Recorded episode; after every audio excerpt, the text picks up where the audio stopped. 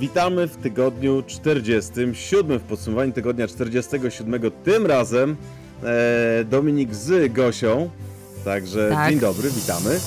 Dzień dobry, witamy. Sebastian mówi damskim głosem. Tak jest, tutaj same zmiany na lepsze. E, oczywiście e, tak się uśmiechamy, ale, ale Gosia e, jest Wam e, znana na pewno z prowadzenia e, ETA rozwojowo, także bardzo dużo, bardzo fajnych, ciekawych e, informacji można też posłuchać podcastów, które nagrywają nasze koleżanki. Mm, e, Tym razem w roli e, współprowadzącej naszego normalnego tygodniowego podsumowania, w tym wypadku tygodnia 47. A możemy nagrywać ten, to podsumowanie dzięki wsparciu naszych sponsorów. Pierwszym z nich jest DCT, tudzież w tej chwili już Baltic Hub. Także myślę, że i, i my, i cały rynek musi się przyzwyczaić do tej zmiany, no ale już niedługo pewnie będziemy mówili tylko Baltic Hub. E, Także największy terminal, na, terminal kontenerowy na Bałtyku. E, Drugim jest e, Balticon, czyli operator depotów, ale również specjalizujący się przewoźnik w reeferach. E, A trzecim, ale absolutnie nie najmniej istotnym jest Eco Worldwide, czyli e, kolodor ładunków e, drobnicowych. Serdecznie zapraszamy i dziękujemy za wsparcie. No cóż, a skoro jest początek kolejnego tygodnia, to stawki staweczki.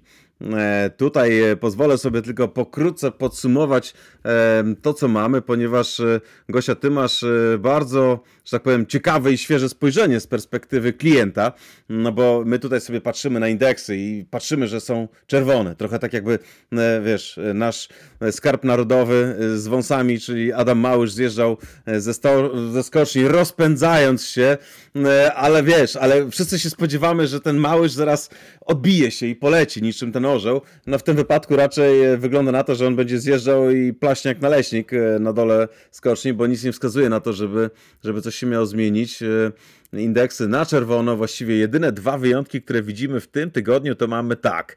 North America West Coast to China, e, 7% do góry, do zawrotnego poziomu 819. Mówimy tutaj o indeksie Freightos. E, No i właściwie coś, o czym trudno mówić, żeby to był wzrost, bo mamy Europa do e, Ameryki e, Południowej, West Coast 0,01%, także szalony 1 dolar w górę, a tak właściwie to mamy same spadki. A jak to widzisz z perspektywy właśnie klienta, powiedz? Y, Wiesz co, y, tak jak mówisz, no klienci trochę czekają na coś innego y, i cieszą się, że te stawki spadają jak najbardziej. Natomiast tutaj muszę zauważyć jedną rzecz, że stawki przewozów z Ameryk, znaczy może nie z Ameryk, y, z, y, odwrotnie pomyliłam się, chciałam importować towary, a tutaj mówię o eksporcie, Y, znaczy stawki z Europy do Ameryk, zarówno do Ameryki Północnej, jak i do Ameryki Południowej, no muszę powiedzieć, że patrząc na Freightos Index, to już od września utrzymują się na podobnym poziomie i wynoszą tak no gdzieś 5-6 tysięcy e, dolarów za, e, za TU. I e, to rzeczywiście widzimy e, i to nie spada, tak? My, my jako klienci e, i, i ci, którzy kupujemy te frakty, zastanawiamy się, dlaczego tak się dzieje. Ciężko jest powiedzieć. Chociaż muszę Ci powiedzieć i, i Państwu, że ostatnio, e, jak rozmawiałam e, ze spedytorami i prosiłam właśnie o wycenę, bo mieliśmy, no bo jest kontraktacja, tak? 23 się zbliża, trzeba te staweczki zbierać, porównywać, takie moje zadanie na co dzień.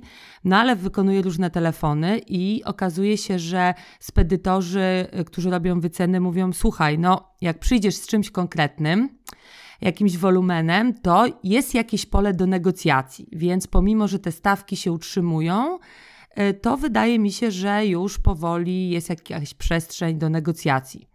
Bo my też zastanawiamy się, czy iść w kontraktację, czy powiedzmy strzelać w spoty, tak? No bo to teraz jest taka trochę Mhm. e, zagwozdka nasza. Jeśli mamy kontrakty jakieś stałe, roczne, no to to też zależy, ale no raczej kierujemy się w kierunku kontraktacji całorocznej, ale jak transakcje spotowe, no to będziemy bawić się w spoty, tak? No właśnie, bo y, że tak powiem, tutaj nie wiem, czy Państwo wiedzą, że y, pracujesz w Ciech SA. To jest bardzo duża firma y, chemiczna. która bardzo dużo też eksportuje, także jesteście dużym graczem na rynku, masz doświadczenie z pierwszej ręki, tak jak mówisz, kontraktacja w tej chwili właściwie no, z jednej strony można, można by powiedzieć, że to chyba sama przyjemność, co? Bo stawki spadają, więc jako klient możesz pójść i powiedzieć, no cześć, jestem tutaj, mam duży wolumen. De facto przychodzę z takim wolumenem, z takim pięknym wianem. No i co, drogi armatorze, możesz teraz zrobić w odróżnieniu tego, co było w zeszłym roku, kiedy e, bardzo duża część klientów mówiła o tym, że nie dość, że stawki rosną i nie mają, że tak powiem, tutaj jasności, jak będą wyglądać za chwilę. I właśnie, czy wtedy już był ten czas, żeby wiesz, żeby e, wiązać się długoterminowo, czy nie? No w tej chwili też możesz popatrzeć z perspektywy, dobra, stawki spadają, ale może jeszcze spadną, czy może się utrzymają? Też masz znaczy, ciekawe zdanie. Y, zastanawiamy się nad tym cały czas, natomiast no tak jak e, już mówiłam Ci przed nagraniem, że u nas są takie jakby dwie gałęzie i mamy ten transport morski kontenerowy, ale głównie mm, teraz muszę powiedzieć transport morski towary luzem, e, bo kontenery to zależy od strategii sprzedaży, tak? No to wiadomo, że ja jestem powiedzmy na usługach biznesu. Biznes do mnie przychodzi i mówi: Słuchaj, mamy taki, taki wolumen, masz mi to przewieźć. I czasami też nie rozumieją, e, e, że coś się zmienia na rynku frachtowania, muszę tłumaczyć e, siebie i też armatorów i, i spedy, spedytorów e, w, jakimś, w jakimś zakresie. Natomiast. Chciałam powiedzieć trochę właśnie może o tym, tak troszeczkę coś trochę z innej działki, właśnie o tych towarach luzem, tak? Bo y, kontenery, no to y, czekam cały czas, y, mówię ci, mówię, mówię, muszę Państwu powiedzieć na stawki, bo jest kontraktacja, ale mam od spedytorów informację, że poczekaj, poczekaj, jeszcze na przyszły rok nie jestem za bardzo gotowy, gotowa w stanie ci dać mhm. konkretów. Więc tutaj muszę powiedzieć, że czekam. E, mam powiedzmy jakiś taki jeden kierunek. E, e, może nie wiem, czy tutaj mogę zdradzić, aż podać takie szczegóły, bo może konkurencja nasłuchuje, ale, ale są jakieś takie kierunki, gdzie wychodzę na rynek i jeszcze mówią spedytorzy, jeszcze nie mam dla ciebie wycen na przyszły rok, więc nie wiem, jaki jest Twój komentarz jako osoby y, gdzieś tam bardziej bliżej tej branży, natomiast no, czekamy, tak? Może też armatorzy jeszcze czekają i. No. Z tego mi się wydaje, wiesz, to głównie chodzi o to, że armatorzy do końca jeszcze nie wiedzą, jak sytuacja będzie wyglądać, bo na razie stawki spadają bardzo mocno, więc pewnie też się zastanawiam nad tym, czy wiesz, czy fiksować na dłuższy okres, czy sprzedawać ten, e, te stawki, czy to już jest ten moment, czy może jeszcze nie do końca. Ale to to jest coś, o czym my staramy się tutaj mówić w kontenerach. Tak jak mówię, spadki na razie cały czas są widoczne, więc jeszcze nie wiadomo. Raczej moim zdaniem skromnym nie doszliśmy jeszcze do końca e, tego, tych poziomów, do tych niskich poziomów, chociaż słyszy się już o bardzo e, niskich stawkach, o których przez długi czas, już od dwóch lat się właściwie odzwyczailiśmy, ale to co ciekawe, to mówisz o kontenerach, ale przecież wy jako Ciech jesteście również bardzo dużym e, eksporterem, ale też i w balku, prawda? Bo my tak. generalnie w ETA mówimy dużo o kontenerach, o tym e, głównie skonteneryzowanym e, e, transporcie, natomiast e, też podałaś e, właśnie tutaj temat Baltic Dry Index, o którym my rzadko tak. mówimy. Możesz nam to przybliżyć trochę? Jasne, y, to jest właśnie indeks taki obok Freighthosa, obok tych wszystkich World Container Index, który ja śledzę na co dzień. Y, no dobra, może nie na co dzień, co, co kilka dni na pewno staram się sprawdzać. Y, jest to indeks, który pojawia się na Baltic Exchange w Londynie. I on jest takim benchmarkiem, takim wskaźnikiem e, dla nas, jeśli chodzi o transport morski towarów luzem, e, głównie surowców. I ten indeks to jest taki e, kompozyt, on się składa z takich podindeksów, mogę powiedzieć. I tak, pierwszy, pierwszy, pierwsza ta składowa to jest przewóz towarów luzem tak zwanymi kapsajzami, czyli to są statki masowe, no powiedzmy około 150 tysięcy ton, e, przewożące głównie rudę e, żelaza, e, węgiel. Później mamy Panamaxy 60 tysięcy, 70 tysięcy i Supramaxy to tak powiedzmy 48 tysięcy, 60 tysięcy. I też ten indeks zawiera w sobie około 23 chyba, jak się nie mylę, ale raczej tak, różnych tras właśnie e, tras morskich, towarów luzem, takich jak e, już wspomniany węgiel, rudy żelaza czy zboża, też inne surowce. I co jest bardzo charakterystyczne, i to jest opinia też analityków, że warto obserwować ten indeks, bo ten indeks to jest taki trochę zwiastun recesji. E, albo, albo przeciwieństwa recesji, tak? E, I jeżeli on leci w dół, to możemy spodziewać się recesji i e, mówiąc szczerze, jak patrzymy na niego, no to on strasznie ostatnio spadał do września.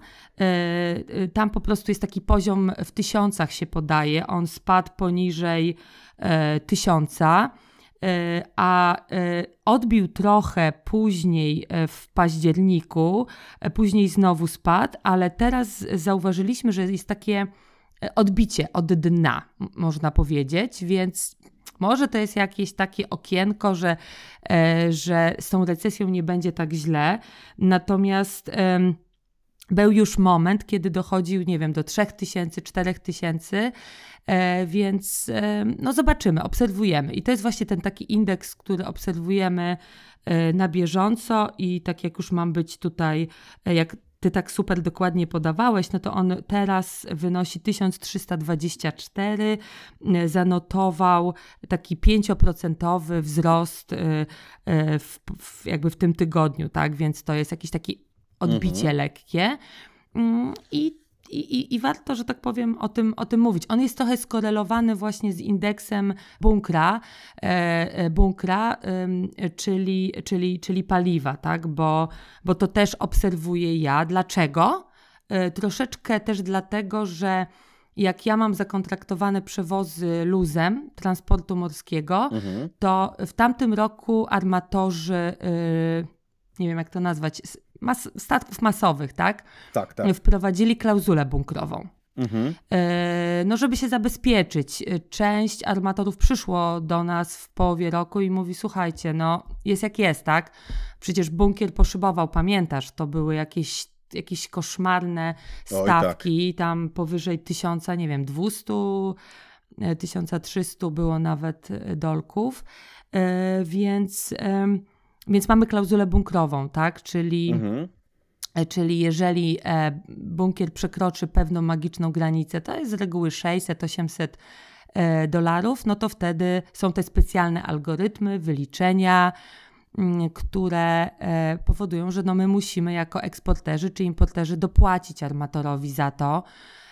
No ale to jest fair, tak? To jest fair, bo mhm. są czasy trudne i trzeba się jakoś tam wspierać, a pamiętajmy, że my jako firma y, dobrze żyjemy i chcemy dobrze żyć z armatorami, bo y, na Szorcji, czyli tym, y, tym tutaj naszym regionie Morze Bałtyckiej, tutaj jeszcze troszeczkę dalej, no to tak powiem, wszyscy się znamy i, i, i, i chcemy sobie ufać i budować no, taką relację, relację dobrą, tak? Bo wiemy, że czasami są czasy dla nas łatwiejsze, a czasami dla armatora. I wtedy, no, wtedy, no. Wtedy, wtedy się okazuje, kto komu i jak może pomóc, tak? No Wesprzeć widzisz, to jest, kogoś. to mi, miło to słyszeć, wiesz, bo, bo generalnie no, jesteśmy przyzwyczajeni do tego, że to pendulum czy wahadło się albo wychyla w stronę armatorów i stawki frachtowe, czy w kontenerach, czy generalnie są bardzo wysokie, mm, prawda? Albo w drugą stronę, gdzie są super niskie. Żadna z tych sytuacji nie jest dobra ani dla armatora de facto, ani dla klientów, no bo wiesz, jeżeli stawki są super wysokie, to klienci cierpią, szczególnie tych dóbr, które są niskowartościowe i nagle się okazuje, że ten procent, że tak powiem, kosztów transportu y, w cenie finalnej tego dobra jest bardzo wysoki i po prostu część rzeczy nie opłaca się nawet sprowadzać. Z drugiej strony, jeżeli koszty są zbyt niskie, no to armatorzy nie mogą pokryć swoich kosztów, mm, które są też bardzo wysokie. No mają statki, mają kontenery. Mm, co ciekawe, e, ta klauzula bunkrowa, o której mówisz, no to jest właściwie nic innego, to co w kontenerach jest BAF, czyli mamy też coś, co jest usankcjonowane, też jest przeliczane według pewnych e, parametrów. E, tutaj patrząc na notowania bunkrów w tej chwili e, mamy mm, cena, cena ropy naftowej, akurat mówimy tutaj o barylce, baryłce ropy naftowej z dostawą na styczeń 23, to jest 84 dolary, także spadła. Żeby było śmieszniej, to z dostawą na luty również spadła i z dostawą na marzec też spadła, także utrzymuje się mniej więcej w granicach od 84,62 do 84,84, także jest to niska cena i faktycznie bunkier za tym podąża. No w tej chwili, jeżeli chodzi o bunkier, notowania, które, które mamy są też bardzo niskie, no bo de facto spada on już do poziomów dawno niewidzianych. Właściwie z początkiem zeszłego roku widzieliśmy mniej więcej podobne, e, podobne stawki bunkrów. W tej chwili to zaczyna znowu spadać.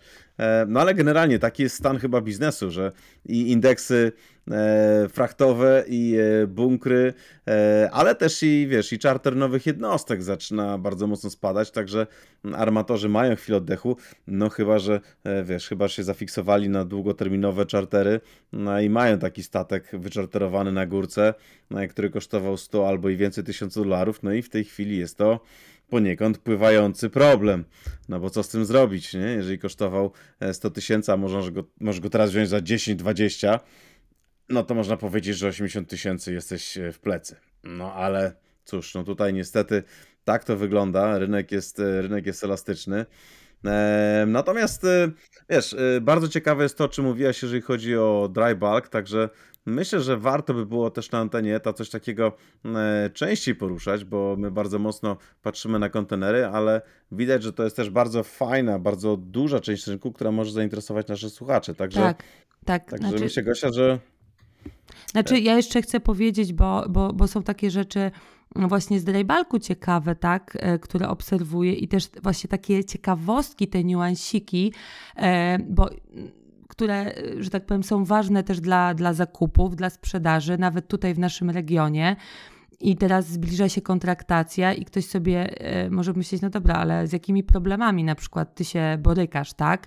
E, I, i warto powiedzieć, że bunkier tak spada, ale. Mm, ale warto powiedzieć, że jest inflacja, są operacje portowe, wynagrodzenie dla załóg rośnie i gdzieś tam te stawki troszeczkę rosną. Mówię o właśnie balku, mm, o luzie, y, ale tutaj w naszym regionie to powiedzmy 10%, no maks 15%, takie, takie gdzieś tam są podwyżki. Na pewno e, nie tak jak tutaj sprzedaż czy zakupy też przychodzi, mówi dobra, utrzymaj poziomy albo jeszcze niżej, niżej. To niżej nie będzie na pewno niż, niż było w tym roku. I też na przykład taka ciekawostka teraz mi przyszła do głowy, zbliża się zima. I też y, mamy no, kilku takich ważnych armatorów y, y, w naszym regionie. Nie wiem, czy, czy tutaj nasi słuchacze się tym interesują, tak jak Wilson, Wagenborg, no to są, to są tacy więksi gracze. Mm, ale na przykład warto wiedzieć, że do Finlandii, jak chcesz sprzedać coś luzem, no to dobra, powiesz sobie, ok, jakie to ma znaczenie, no kontraktuje się z kim popadnie, a nic bardziej mylnego. Warto wiedzieć, że na przykład e, armatorzy fińscy mają zniżki zimą w portach swoich fińskich i nie płacą specjalnych opłat i przez to ich stawki są na przykład tańsze, e, znaczy niższe.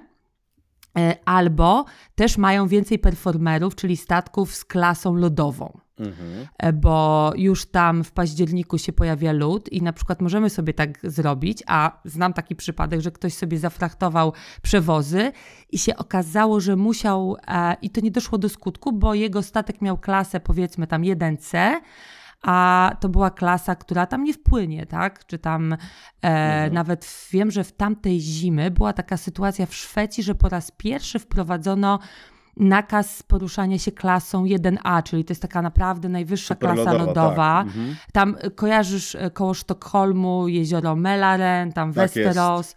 Tam wszystko tak zamarzło, że właśnie no niestety nie odbył się przewóz przez to, że ktoś nie wziął pod uwagę tego, tak?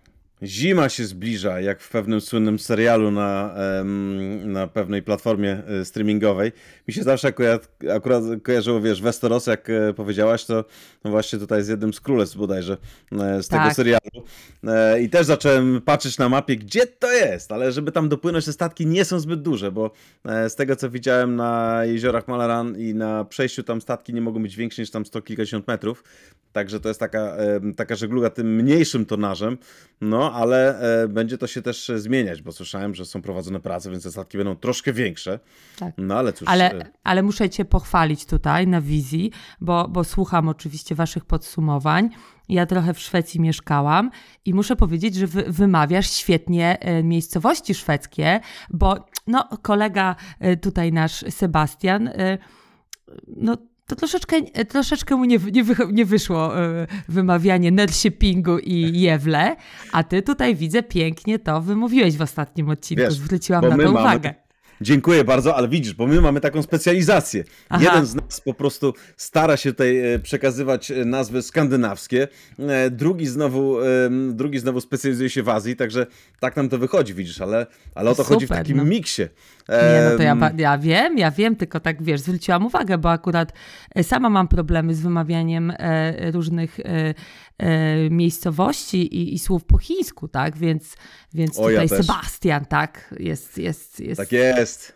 Jest specjalistą, także chwała mu za to. Tak jest. No właśnie, przechodząc słuchaj do tych, do tych nazw, że tak powiem, z drugiej strony e, naszego pięknego globu, e, mamy informację o tym, że e, ZIM oraz 2M zamykają jeden z, z lupów. To też pewnie może być informacja ciekawa o tyle, że mówimy tutaj US East Coast ZIM SEA USEC. Express, mój Boże, niektóre nazwy są naprawdę takie trudno wymawialne. E, ale Mersk na przykład e, ma bardzo prostą i klarowną nazwę e, TP23 MSC. Mówi o tym jako o serwisie Liberty, także ten serwis zostaje, zostaje zamknięty w grudniu. E, no, najpewniej też z uwagi na to, że e, armatorzy patrzą, co się dzieje na rynku frachtowym i tam powiedzmy, jeżeli stawki, e, jeżeli stawki nie uzasadniają utrzymania serwisów, to po prostu zdejmują nadwymiarową capacity. Wiesz, ciekawe jestem, co się będzie działo, jak teraz schodzi coraz więcej statków ze stoczni. O tym często też z Sebastianem rozmawiamy, ale pewnie też i my wszyscy się nad tym zastanawiamy jako, wiesz, jako, jako biznes, co też się będzie działo, no bo w tej chwili, jeżeli mamy już sytuację, w której stawki nurkują, a zaraz znowu będą odbierane nowe stawki, statki, wiesz, y, słyszy się bardzo dużo o odbiorach i MSC, i Evergreena i całej reszty armatorów. No, albo się możemy spodziewać dużej ilości statków, które będą skrapowane, tych starych w szczególności, Albo możemy się spodziewać sytuacji, w których będą otwierane nowe serwisy, albo te statki będą płynęły tak wolno, że będą cofały się w czasie, trochę jak też w jednym z, da, z, da, z dawnych filmów lat 80., ale zobaczymy, oby nie, bo te ładunki powinny kiedyś trafić do dzieci, e, no nie tylko do dzieci, no wiesz, tak sobie pomyślałem, bo teraz święta się zbliżają, więc więc e, mamy nadzieję, że armatorzy jeszcze przełożą to spowolnienie na po świętach, tak żebyśmy spokojnie mogli e, dla dzieciaków kupić te wszystkie rzeczy, e, ten piękny, magiczny czas. Poza tym no tak, mamy... No. no. No tak, ale no tak jak mówisz, że statki, statki są oddawane, ale ja tutaj zauważyłam gdzieś w, w informacjach i to akurat mnie bardzo zaciekawiło, bo bo to tak wiesz, moja wyobraźnia zaczęła pracować.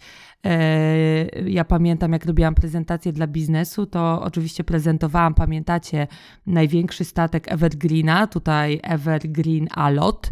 Tak Bił jest. rekord 24 4 TU. No ale oczywiście MSC e, musiało troszeczkę pozazdrościć. No jak to przecież, no oni muszą to pobić, tak? Więc mamy tutaj taką e, informację i tu uwaga, nie wiem czy dobrze wymówię, e, że z, ze stoczni Yangtze-Jiang e, będzie, będzie teraz, e, będą teraz wychodziły nowe dzieci MSC i e, pierwsze dwie kobiety, bo MSC Irina i MSC Loreta mają mieć nawet tutaj capacity 24 400, e, przepraszam, 346 TU. Więc jak, jak widać, no, będą jakieś nowe rekordy. Ja widziałam nawet, wiesz, taką grafikę, e, która pokazywała, że mamy oczywiście, wiadomo, najwyższa wieża Halify w Dubaju, która ma chyba tam 828 metrów i obok był postawiony mm, obok był postawiony yy, yy, kontenerowiec, tak, który ma długość chyba 400 metrów, prawda, z tego co, tak. yy, co orientuję się, więc wyobraźcie sobie jak on jest długi. Y, no, dłuższy, znaczy dłuższy, wyższy, jak go tak postawimy, wiecie, y, kadłubem, y, że wyższy od Empire State Building który no. ma chyba 381 metrów, więc to są olbrzymy, tak? To jest, to tak pracuje na wyobraźnię, niesamowicie. Tak, no i to jest, e, najlepiej jest zobaczyć taki statek na żywo, prawda? Wystarczyłoby, że tak powiem, albo odwiedzić Baltic Hub, e, do którego dwa razy w tygodniu zawijają takie, takie jednostki, też 400-metrowe, o mniejszej co prawda pojemności, ale w tej chwili właściwie e, armatorzy uzyskują zwiększenie capacity E, bardziej poprzez to, że te statki ładują jeszcze więcej, jest jeszcze bardziej zoptymalizowane, mm, że tak powiem, konstrukcja tych, tych jednostek, mniej miejsca zajmują e, pomieszczenia takie jak e, nadbudówka, tak, czy generalnie sama konstrukcja nadbudówki jest inna, tudzież te statki są troszeczkę szersze, 24, 25 rzędów, że tak powiem, w poprzek, jak to się ładnie mówi, co oczywiście stanowi wyzwanie dla terminali, które później muszą kupować e, coraz to nowe suwnice nabrzeżowe, żeby być w stanie sięgnąć, można powiedzieć, mm. na ten ostatni rząd. No ale tak jak mówisz, to najlepsze i największe wrażenie ten statek robi właśnie wtedy, kiedy stoisz przy kadłubie i widzisz, że on się ciągnie w jedną stronę, w drugą stronę, nad tobą jest kilkadziesiąt metrów stali E, która została zbudowana w jednej ze stoczni e, i wyobrażenie sobie, że tych statków pływa na całym świecie kilkaset, e, bo mówimy tutaj o tych statkach właśnie około 400 metrowych, no jest, jest czymś trudnym do ogarnięcia. Chociaż był taki widok, o ile dobrze pamiętam, bodajże to była Reda portu w Singapurze, kiedy E, statki stały, e, że tak powiem, zakotwiczone z uwagi na brak ładunków e, i tych statków były setki, tysiące. I le lecąc samolotem właśnie do, do Singapuru, robiło to niesamowite wrażenie. Jeszcze jak sobie policzysz, że każdy z tych statków kosztuje e, circa about no, 100, 120, 150 milionów dolarów, nie? I widzisz tych statków uwiązanych po prostu na kotwicy całe setki, a, to pokazuje, z jakimi e, problemami mogą się borykać armatorzy, jakie to są duże inwestycje, jakie to są olbrzymie pieniądze inwestowane, więc... Ale wiesz co, mm, ale ja się tak zastanawiam, tak bardziej jak, jako laik, tak? E, no bo rozumiem, że bite są kolejne rekordy. Tak. E, I kiedy, gdzie jest ta granica? Wiesz co, ta granica wydaje mi się póki co jest, jest kilka rzeczy, które wpływają na to, jak wielkie mogą być statki. No z jednej strony mamy, e, mamy porty, e, które e, mają, że tak powiem, pewne obostrzenia, jeżeli chodzi o zanurzenie statków przy kei, ale to można obejść czy o długość statków, ale to też można obejść de facto, no bo statki rzadko kiedy wchodzą na keję, która jest dokładnie wymierzona, plus cumy z tyłu, z przodu, e, że tak powiem, e, na długość tego statku.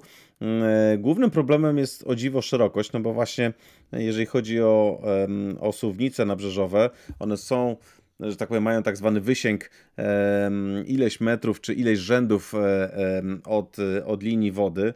E, w związku z czym e, tutaj jest to problem, no bo powiedzmy, że jak masz szerszy statek i powiedzmy nie sięgasz na jeden rząd, ostatni, nagle się okazuje, że albo trzeba ładować ten statek specjalnie, e, tak żeby powiedzmy ten ostatni rząd był wyłączony z prac przeładunkowych w takim porcie, no albo musisz ten statek obrócić, co oznacza ileś godzin straconych, ileś pieniędzy.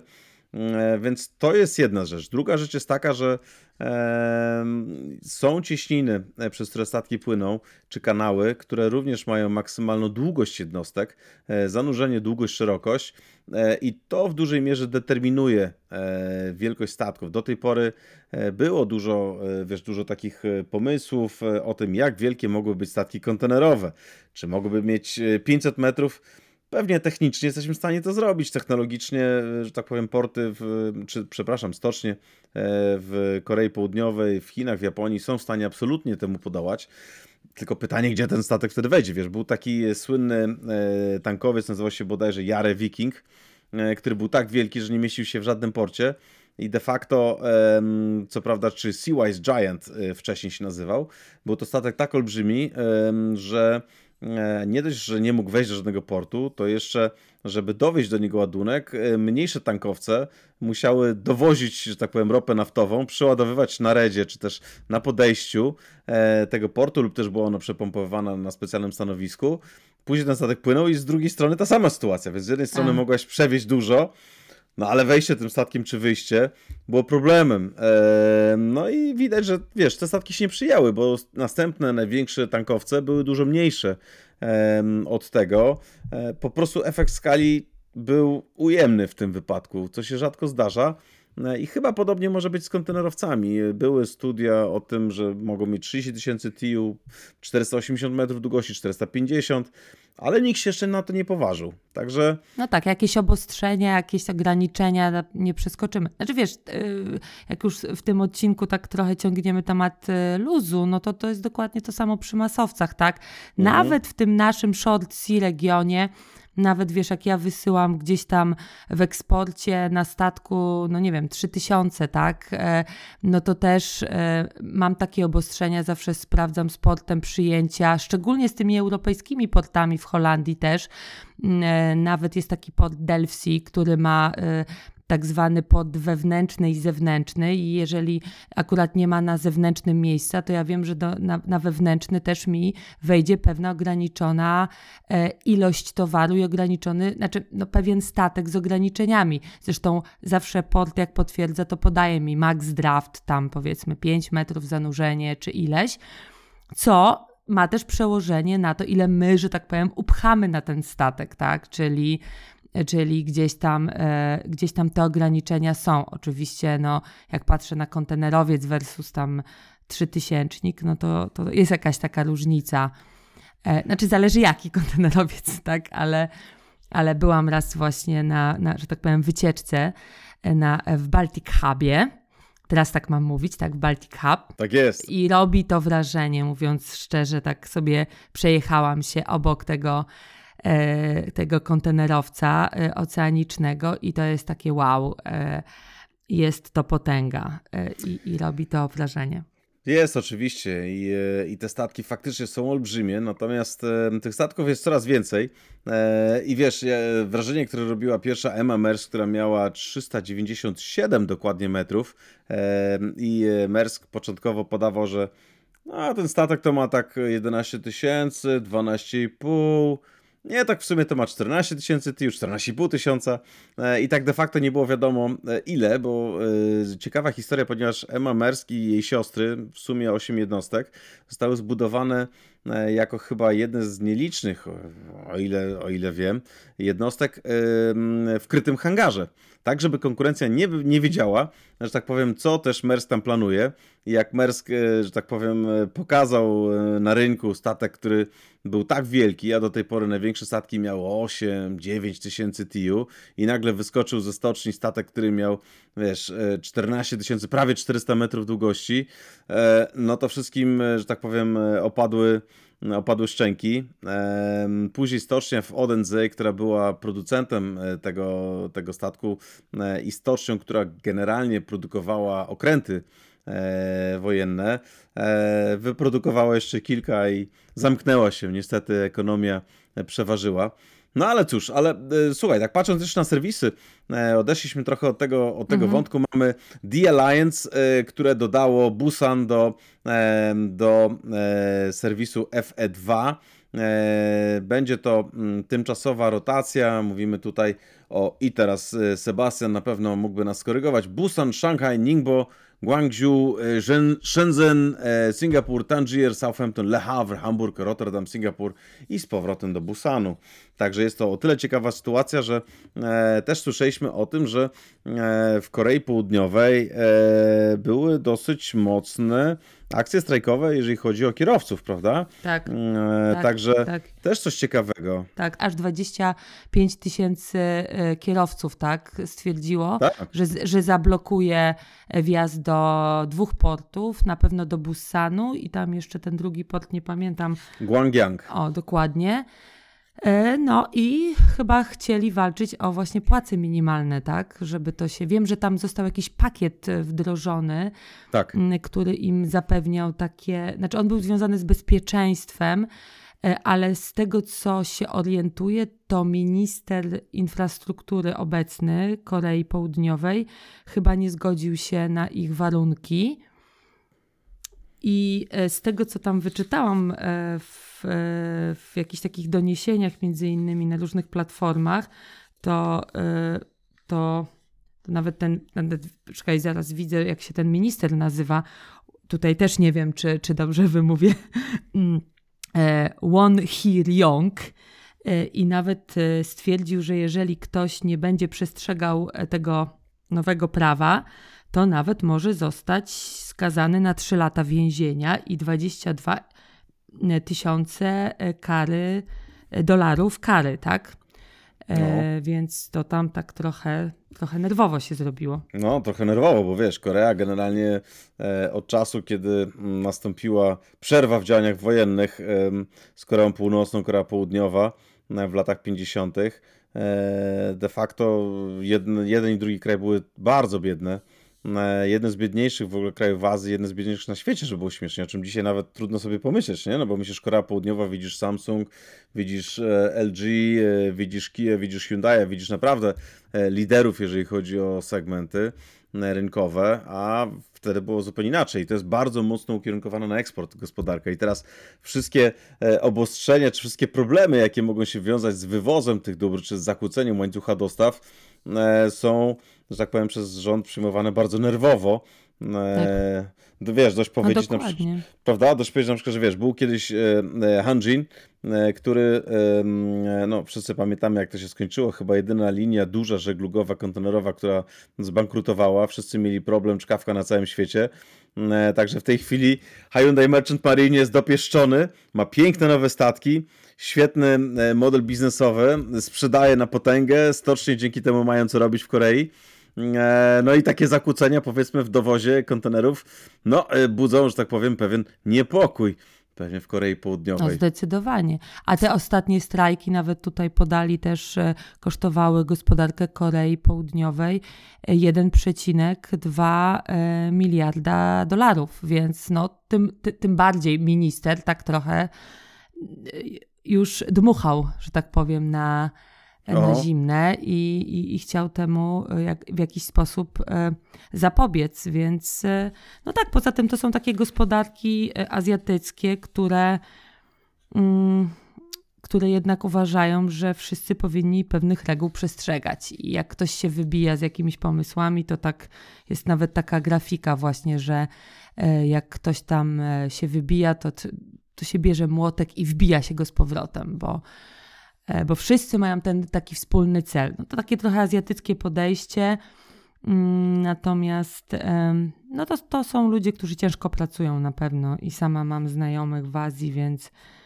wiem jak to, jak to wygląda. No, spójrzmy na Japonię, jak szybko e, doszła do tego, co jest teraz. Ciężką Prawda? pracą tak naprawdę. No tak, generalnie w ogóle e, kraje, tak jak mówisz, kraje azjatyckie są też oparte na mniej indywidualizmu, więcej, e, więcej tej pracy kolektywizmu, prawda? Pracy grupowej. I teraz takie strajki, żeby do nich doprowadzić, to naprawdę musiała być sytuacja podbramkowa, żeby ci trackerzy wyszli na ulicę, bo tam była ta pensja minimalna, e, rosnące ceny paliw, tam dużo rzeczy się nałożyło i po prostu w końcu powiedzieli dość. Zresztą tak jak te ostatnie chyba parę, parę dni temu gruchnęła informacja o tym, że pojawiły się pierwsze już chyba od dawien dawna e, e, protesty w Chinach z uwagi na politykę covidową tak. w Szanghaju, prawda? Do tej pory tylko Hongkong to był taki, wiesz, taka czarna owca, nie? Powiedzmy, e, że tak powiem, w ramach, w ramach Chińskiej Republiki Ludowej, a tu nagle w Szanghaju, można powiedzieć, w kolebce e, tutaj biznesu morskiego, pojawiły się tego typu akcje i też jestem bardzo ciekawy, no bo ludzie już mają dość po prostu tych zamknięć, e, tego... Tak, ale, ale dokładnie, tylko że wiesz, tam jest coś takiego jak utrata twarzy, więc e, wielce panujący szef partii komunistycznej, no szef, szef, szef republiki tak naprawdę um, utraciłby twarz, tak jakby się przyznał, że, że jednak ta polityka zero COVID nie działa, więc na pewno to zachowają. Tam oni już ogłosili, zresztą czytałam na, na, na świetnym portalu, który, który polecam, Chiny24, tak, e, mm, e, Pozdrawiamy pana, pana, pana Leszka. tak, pana Leszka, e, że no jakieś tam obostrzenia powiedzmy są zmniejszane, ale to wiesz, na zasadzie było 7 dni, a będzie 6 dni, tak, kwarantanny. Mm. Mm, także to jest, to też ma na pewno jakiś taki impact i wpływ na, y, na porty, tak? na pracę, mhm. na, na, na handel zagraniczny. Natomiast no też, też ciekawe to jest E, wspominałeś e, jeszcze przed nagraniem, e, rozmawialiśmy o tym raporcie, który mm, opracował Reuters teraz we współpracy z Merskiem. I to gdzieś tam się łączy, tak? Znaczy nie gdzieś, to na pewno się mhm. łączy z zakłóceniami w łańcuchach dostaw, jeśli chodzi o strategie sourcingowe, tak? Czyli sprowadzania surowców, ale też przenoszenia produkcji w różne rejony. I bardzo ciekawe jest w tym, y, w tym raporcie, który mówi o tak zwanym reshoringu, nearshoringu i nearsourcingu. Y, I tutaj możemy powiedzieć, że mm, ten near sourcing to oznacza w praktyce coś takiego, że e, sourcujemy, czyli sprowadzamy surowce z kraju trzeciego, ale położonego jak najbliżej kraju, w którym sprzedaje ten finalny wyprodukowany produkt. Natomiast nearshoring no to jest po prostu przenoszenie całej produkcji, tak, najbliżej e, kraju, w którym będę ten towar sprzedawał. I tutaj ta mm, analiza y, Reutersa y, pokazuje, że no, Polska, jeśli chodzi o Europę, jest takim bardzo znaczącym graczem. Praktycznie razem z Niemcami y, pytano bardzo dużą grupę no, ludzi, respondentów e, z biznesu e, i tak zwanych decydentów, tak, którzy decydują, gdzie powiedzmy e, przemieszczą swoją produkcję na przykład, no to Polska znalazła się zaraz po Niemczech. 13,3% respondentów wskazało Polskę jako taki kraj potencjalny na przeniesienie produkcji. E, Niemcy mają 13,7. No, dwa pierwsze miejsca to jest Wietnam, 21,2% respondentów i Indie 20,7%. E, więc no później Stany Zjednoczone jeszcze są na piątym miejscu, no i Chiny e, gdzieś tam dalej. No. no Więc widzisz... to jest ciekawe, to jest ciekawe. No właśnie, bo często zastanawiamy się nad tym, jak y, obecna sytuacja właśnie Pamiętasz, y, zator kanału Sueskiego potrwał parę dni, prawda? No jeden statek akurat się, że tak powiem, w tym kanale zaklinował, zablokował, e, ale to pokazało, jak olbrzymie znaczenie ma ten jeden jeden, e, jeden kanał, prawda, który łączy de facto Azję, czyli miejsce, gdzie się produkuje, z miejscem, gdzie się konsumuje, akurat w tym wypadku Europa, oczywiście z drugiej strony też się konsumuje w Stanach, ale e, do nas e, duża część tego transportu z uwagi właśnie na drogę morską, która jest krótsza przez kanał Suezki, przypływa kanałem. No i, i co? I nagle się okazuje, że jeden statek zablokował. E, później mieliśmy COVID i zamknięcia właśnie w Chinach, które trwają do dzisiaj, właśnie to, o czym powiedziałaś. Mm, e, co oznacza, że. No i trzecia rzecz to są bardzo szybko rosnące koszty produkcji, prawda? No bo mm, e, do tej pory sytuacja, która miała miejsce, to to, że wszystkim się wydawało, szczególnie Stany Zjednoczone e, wiele lat temu stwierdziły, że będą produkować wszystko w Chinach, no bo za miskę ryży będzie zrobione i de facto, że tak powiem, tutaj opłaca się. Można to zrobić taniej. Tak samo pomyślała Europa, przyniosła produkcję.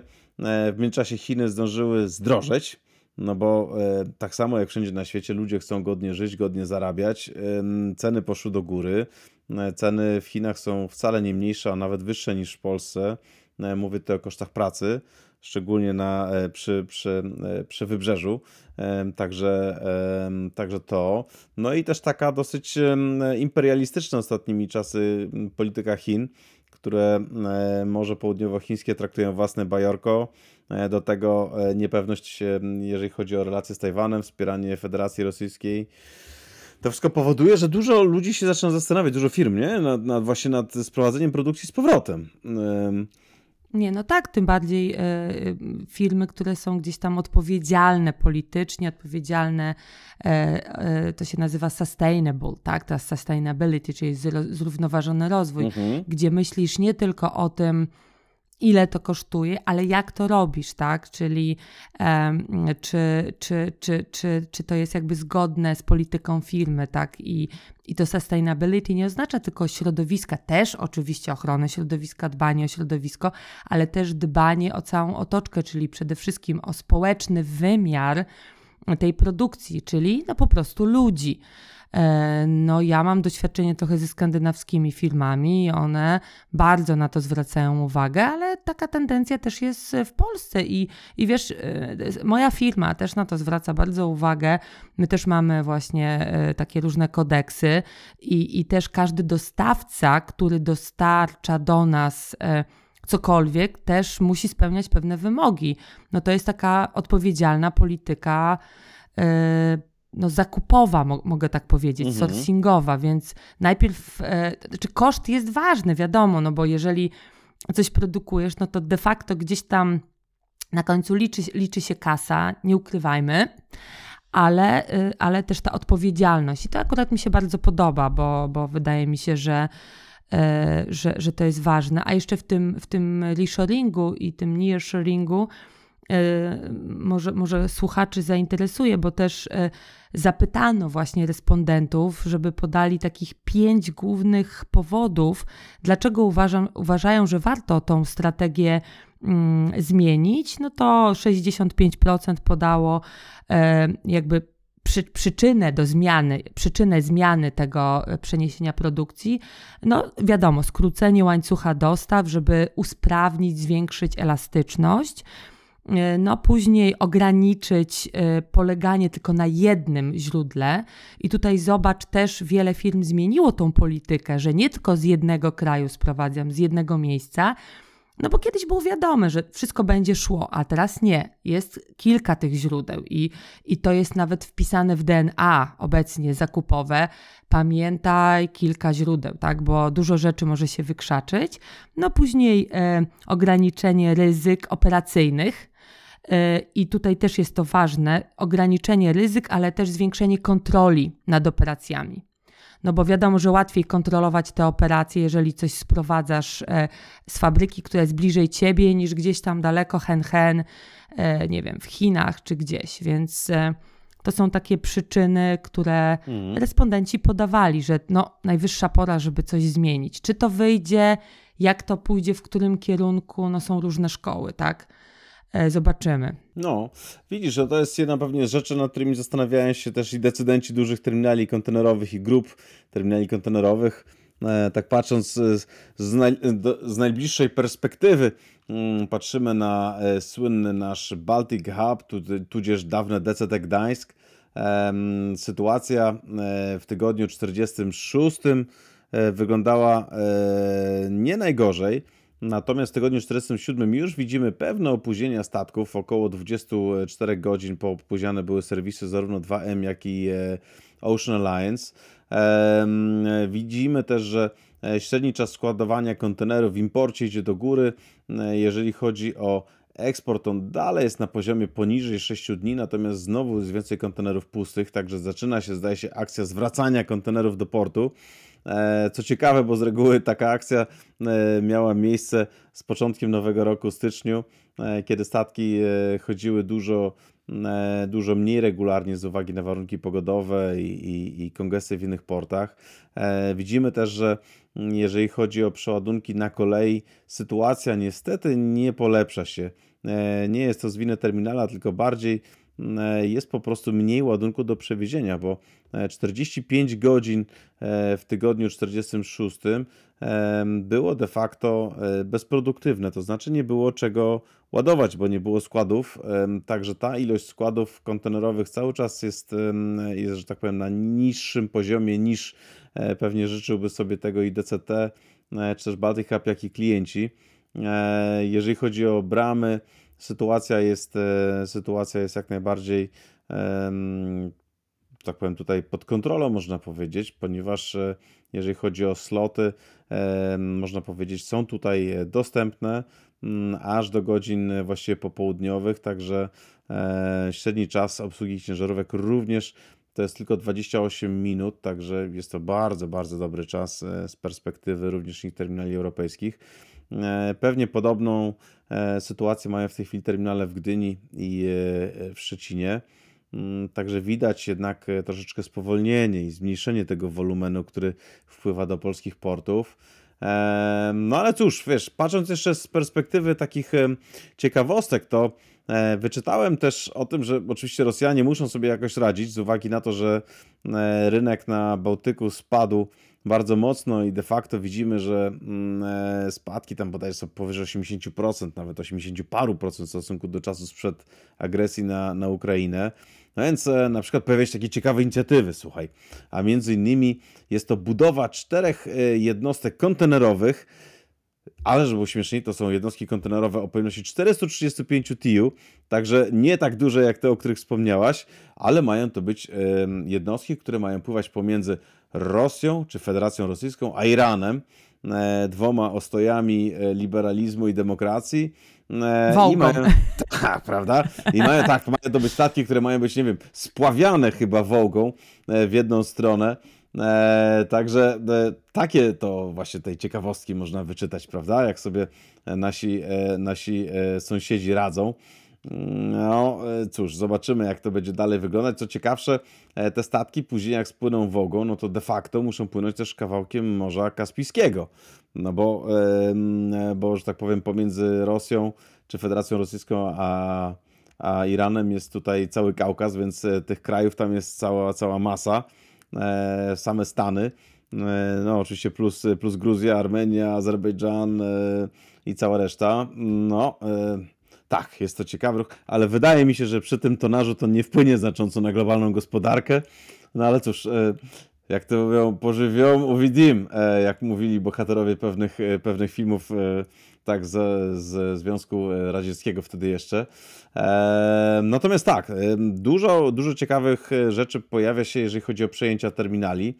E, ostatnio e, Abu Dhabi Port, czy też w ogóle no, kraje Zatoki Perskiej w tej chwili cała, cała uwaga świata jest skupiona głównie na Katarze. Kibicujemy biało-czerwonym, oczywiście jesteśmy bardzo dumni z naszych, z naszych chłopaków, że dali radę w ostatnim meczu. Natomiast e, co ciekawe, e, pojawia się dosyć dużo informacji odnośnie na przykład zakupów Abu Dhabi e, Port Group, który zakupił i tutaj ciekawie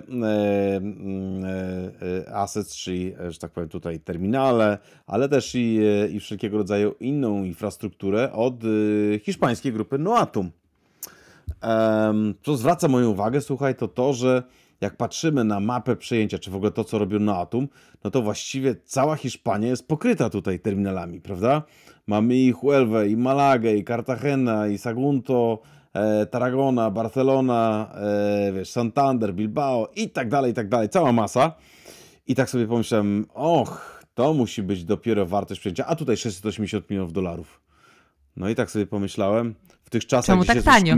Prawda? W tych czasach, gdzie słyszymy cały czas o miliardach, e, no to tak, ale czy komuś zabrakło jednego zera, czy czegoś nie doczytałem?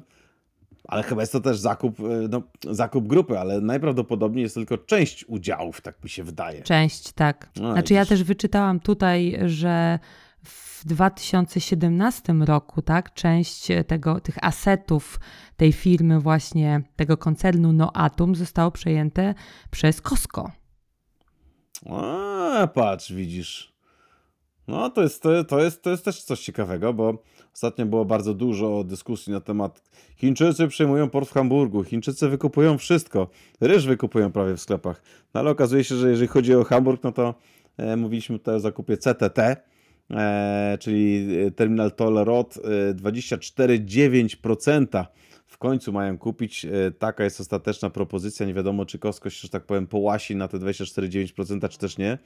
Ale widać, że też i w Hiszpanii były poczynione pewne zakupy e, wcześniej. Także widzisz, no to tak z takich ciekawostek to, to to jest to, ale też widzieliśmy o tym, że MSC, o którym mówiliśmy przed chwilą odnośnie największych statków, E, też oczywiście chciałoby stworzyć Morze Śródziemne, które właściwie już tak de facto jest trochę takim wewnętrznym jeziorem e, e, MSC, które posiada albo terminale, albo udziały w terminalach właściwie na terenie całego Morza Śródziemnego. No i wieść grychnęła o tym, że MSC przejęło kontrolę mm, właściwie już większościową w tej chwili, ma 80% udziału w Trieste Marine Terminal, TMT. E, terminal e, e, ciekawy w pięknym mieście Triest. Mm, akurat mam okazję obserwować, ponieważ często bywam w Trieście.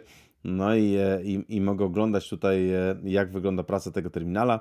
No i teraz MSC ma 80%. Także od dawna się o tym mówiło i się zadziało. No natomiast Antwerpia, tutaj też czytam doniesienia z rynku, że dok który miał zostać wybudowany, tak, i miała być ta inwestycja ukończona, no to nie zostanie raczej oddana przed 2030 rokiem, tak? No.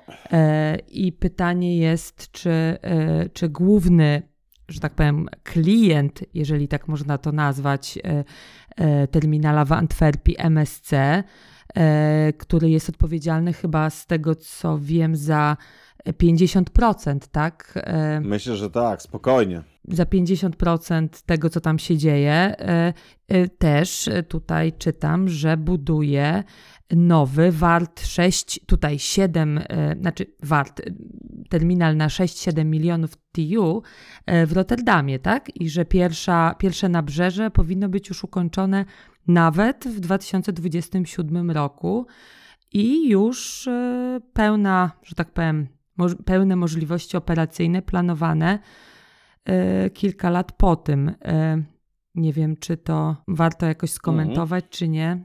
Wiesz co, to jest ciekawe, bo generalnie MSC w Antwerpii ma, e, ma joint venture z grupą PSA, też współwłaścicielem Baltic Hubu.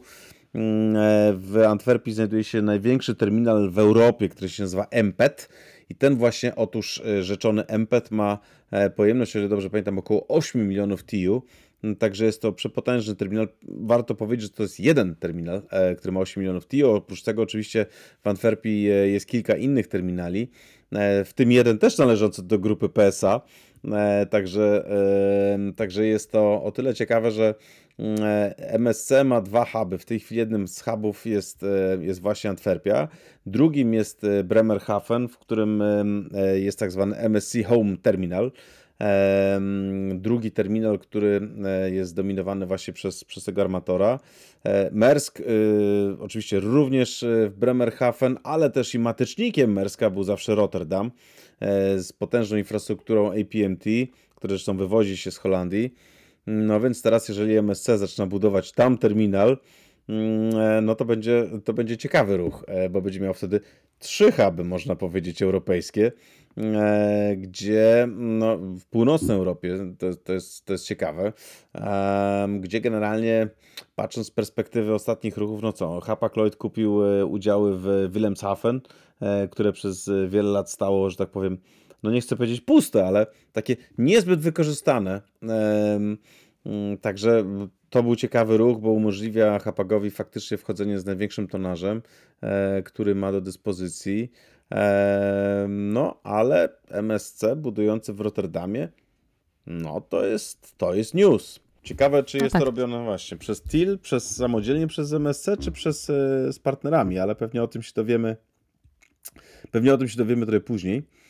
Mm, natomiast wiesz, patrząc y, z perspektywy czasu, to my, e, widzisz, jak się rozmawia z ciekawym rozmówcą, tak jak ty, Małgosiu, no to czas szybko płynie. No i mamy już, y, mamy już grubo ponad ten nasz przydziałowy, e, przydziałowy czas. E, I tak sobie myślę, że możemy podsumować e, ten tydzień 47. E, ale patrzę, czy mamy jeszcze jakieś wydarzenie oprócz tego. No, kolejny powiedzmy, można powiedzieć tutaj wynik finansowy. Akurat mamy Zima na sam koniec.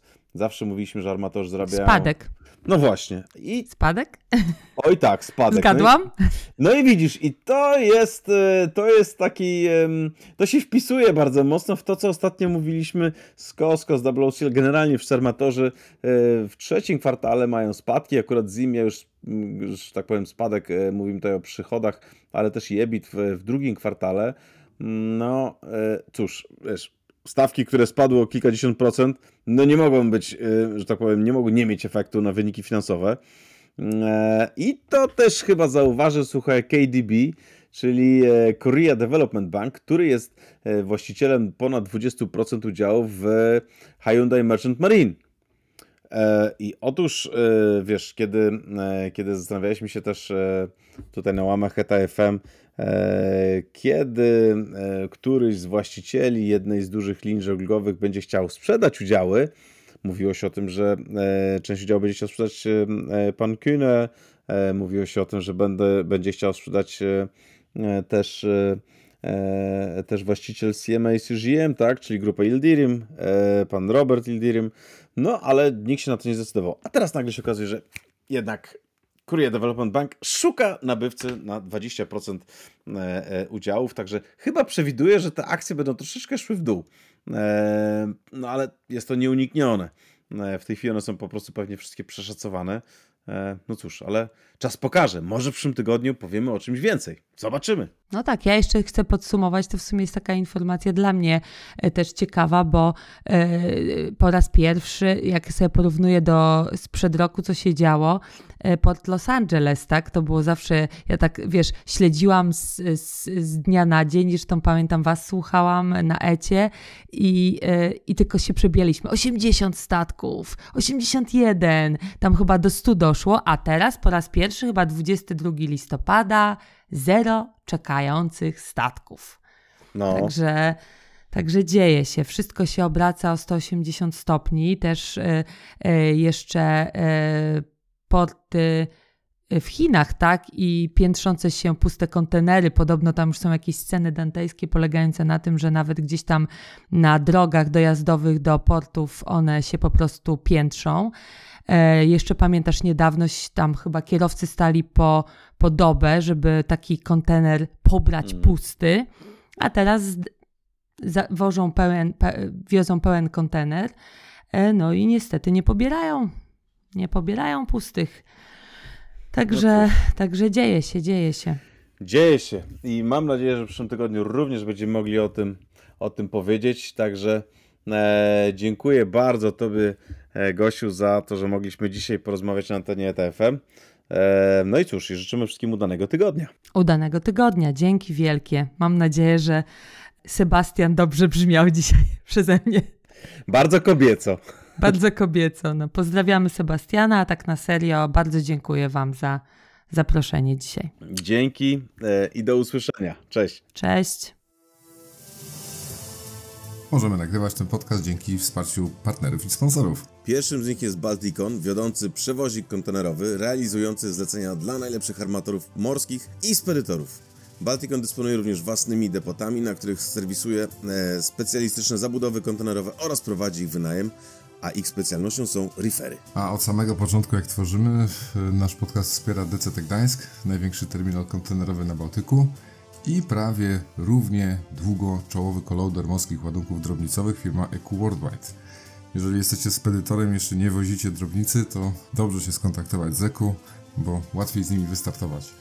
A jeśli chcecie do nas dołączyć, podzielić się swoją wiedzą, poprowadzić któryś odcinek, dać wywiad, cóż wam tam w duszy gra, to śmiało do nas piszcie na kontakt eta.fm lub po prostu nagrajcie to, o co chcecie zapytać, tak że będziemy mogli to załączyć do któregoś z odcinków na anchor.fm łamane przez eta.fm.